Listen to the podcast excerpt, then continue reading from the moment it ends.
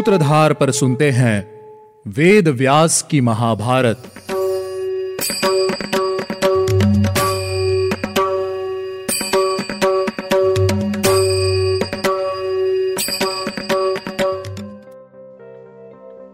वहाँ प्रत्येक घर में हमेशा, खाओ, भोग करो, लुटाओ, मौज करो, गाओ, पियो, ये सभी शब्द गूंजते हुए सुनाई देते थे। हेलो लिसनर्स स्वागत है आपका वेद व्यास की महाभारत के सीज़न फोर के सिक्स एपिसोड में।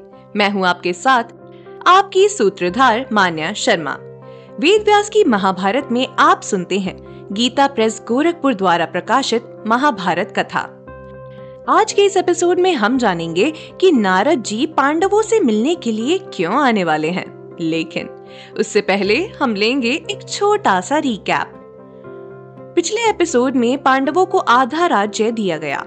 युधिष्ठिर का अभिषेक करके उन्हें खांडव प्रस्थ भेजा गया। श्री कृष्ण के अनुसार इंद्रदेव ने विश्वकर्मा को आदेश देकर खांडव प्रस्थ का पुनः निर्माण कराया।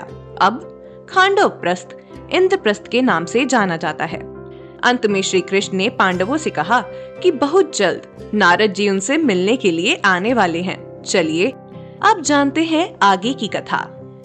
चलिए, जानते हैं कि आज के इस एपिसोड में हम और क्या क्या जानने वाले हैं क्या क्या सुनने वाले हैं। आज के इस एपिसोड में हम जानेंगे कि इंद्रप्रस्थ का राज्य पाने के बाद पांडवों ने क्या किया। एक ही पत्नी होने के पश्चात भी पांडवों में फूट क्यों नहीं पड़ी? उन सब के बर्ताव में क्या कोई परिवर्तन आया? अब मैं आपको लेकर चलती हूँ इंद्रप्रस्थ में। एक दिन की बात है। सभी पांडव इंद्रप्रस्थ के राजभवन में अपने अपने सिंहासन पर बैठे हुए थे। उसी समय वहाँ नारद मुनि का आगमन हुआ। आकाश मार्ग से नारद मुनि इंद्रप्रस्थ पधारे।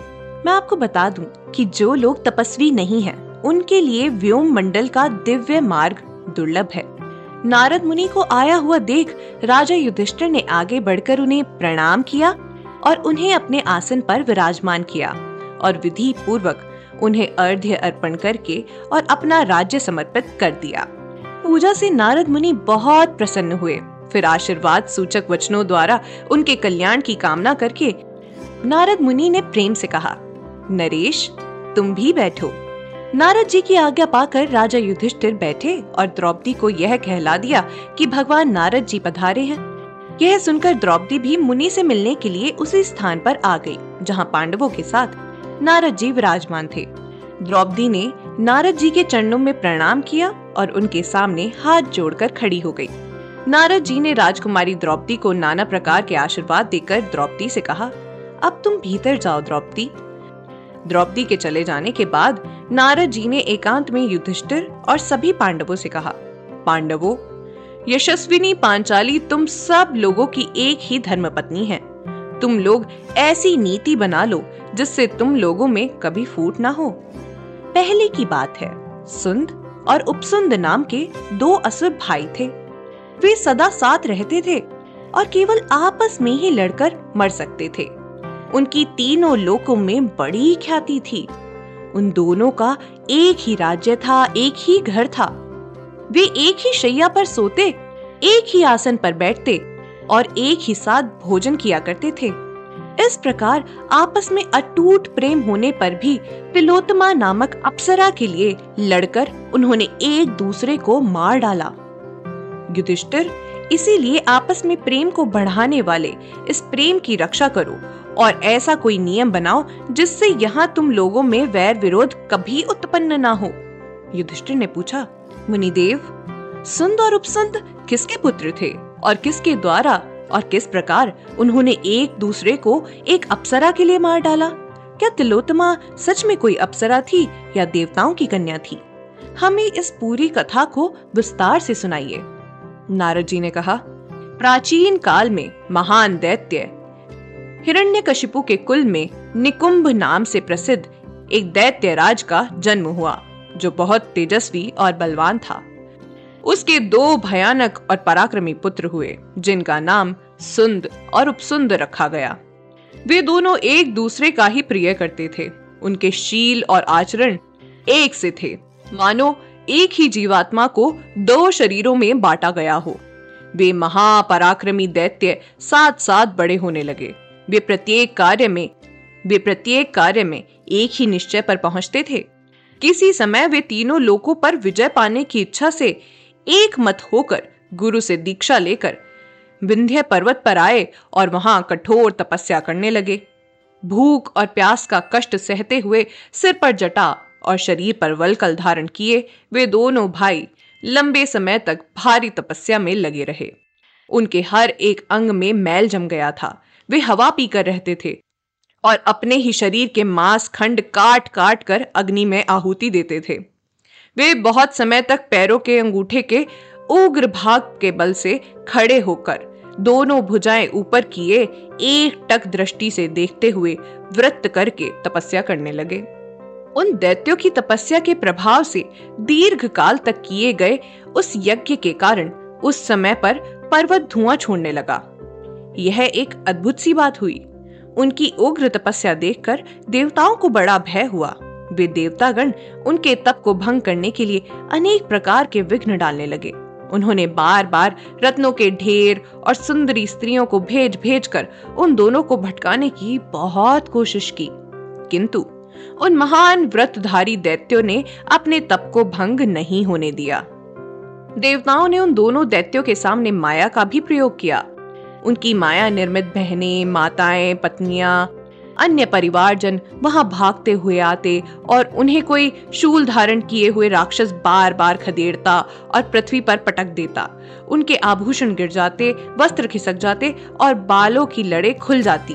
वे सभी परिवारजन सुंद उपसुंद को पुकार कर चीखते हुए कहते, बेटा बेटा मुझे बचाओ। भैया भैया मेरी रक्षा करो। यह सुनकर भी वे दोनों तपस्वी राक्षस अपनी तपस्या से नहीं डिगे। उन्होंने अपने व्रत को नहीं तोड़ा। जब उन दोनों में से एक भी ना तो उन घटनाओं से विचलित हुआ और ना किसी के मन में कष्ट का भी अनुभव हुआ, तब वे माया से निर्मित स्त्रियाँ और वह राक्षस सबके सब अदृश्य हो गए। तब संपूर्ण लोगों के पितामह ब्रह्मा जी ने उन दोनों महादैत्यों के निकट जाकर उनसे इच्छा अनुसार वर मांगने को कहा तब उन दोनों भाइयों सुंद और उपसुंद ने ब्रह्मा जी को उपस्थित देखा और वे हाथ जोड़कर खड़े हो गए और एक साथ ब्रह्मा जी से बोले भगवान यदि आप हमारी तपस्या से प्रसन्न हैं, तो हम दोनों संपूर्ण मायाओं के ज्ञाता अस्त्रों शस्त्रों के विद्वान बलवान इच्छा अनुसार रूप धारण करने वाले और अमर हो जाएँ। ब्रह्मा जी ने कहा हम तीनों लोगों के ईश्वर होंगे। ऐसा संकल्प करके जो तुम लोगों ने यह जो बड़ी भारी तपस्या प्रारंभ की थी, इसलिए तुम अमृत के सिवा कुछ भी मांगो। तुम्हें इच्छा अनुसार सब वस्तुएँ प्राप्त होंगी। तुम मृत्यु का कोई दूसरा ऐसा विधान मांग लो, जो तुम्हें देवताओं के समान बनाए रख सके। तुम्हें अमृतत्व देकर अमर नहीं बनाया जा सकता, क्योंकि अमृतत्व तुम्हारी तपस्या का उद्देश्य नहीं था। दैत्यपतियों तुम दोनों ने त्रिलोक पर विजय पाने के लिए इस तपस्या का आश्रय लिया था। इसीलिए तुम्हारी अमृत पाने की कामना पूरी नहीं की जा सकती है। सुंद और उपसुंद बोले, पितामह, तब यह वर दीजिए कि हम दोनों में से एक दूसरे को छोड़कर तीनों लोकों में जो कोई भी चर या अचर भूत है, उनसे हमें मृत्यु का भय कभी भी ना हो। ब्रह्मा जी ने कहा, तुमने जैसी प्रार्थना की है। तुम्हारी वह मुँह मांगी वस्तु मैं तुम्हें अवश्य दूँगा। तुम्हारी मृत्यु का विधान ठीक इसी प्रकार होगा। उस समय उन दोनों दैत्यों को यह वरदान देकर और उन्हें तपस्या से निवृत्त करके ब्रह्मा जी ब्रह्म लोक को चले गए। फिर वे दोनों भाई सुंद और उपसुंद यह वर पाकर संपूर्ण लोकों के लिए अवध्य अर्थात जिसका वध न किया जा सके, ऐसे बन गए और दोबारा अपने घर को लौट गए। वरदान पाकर लौटे हुए उन दोनों वीरों को देखकर उनके सभी सगे संबंधी बड़े प्रसन्न हुए।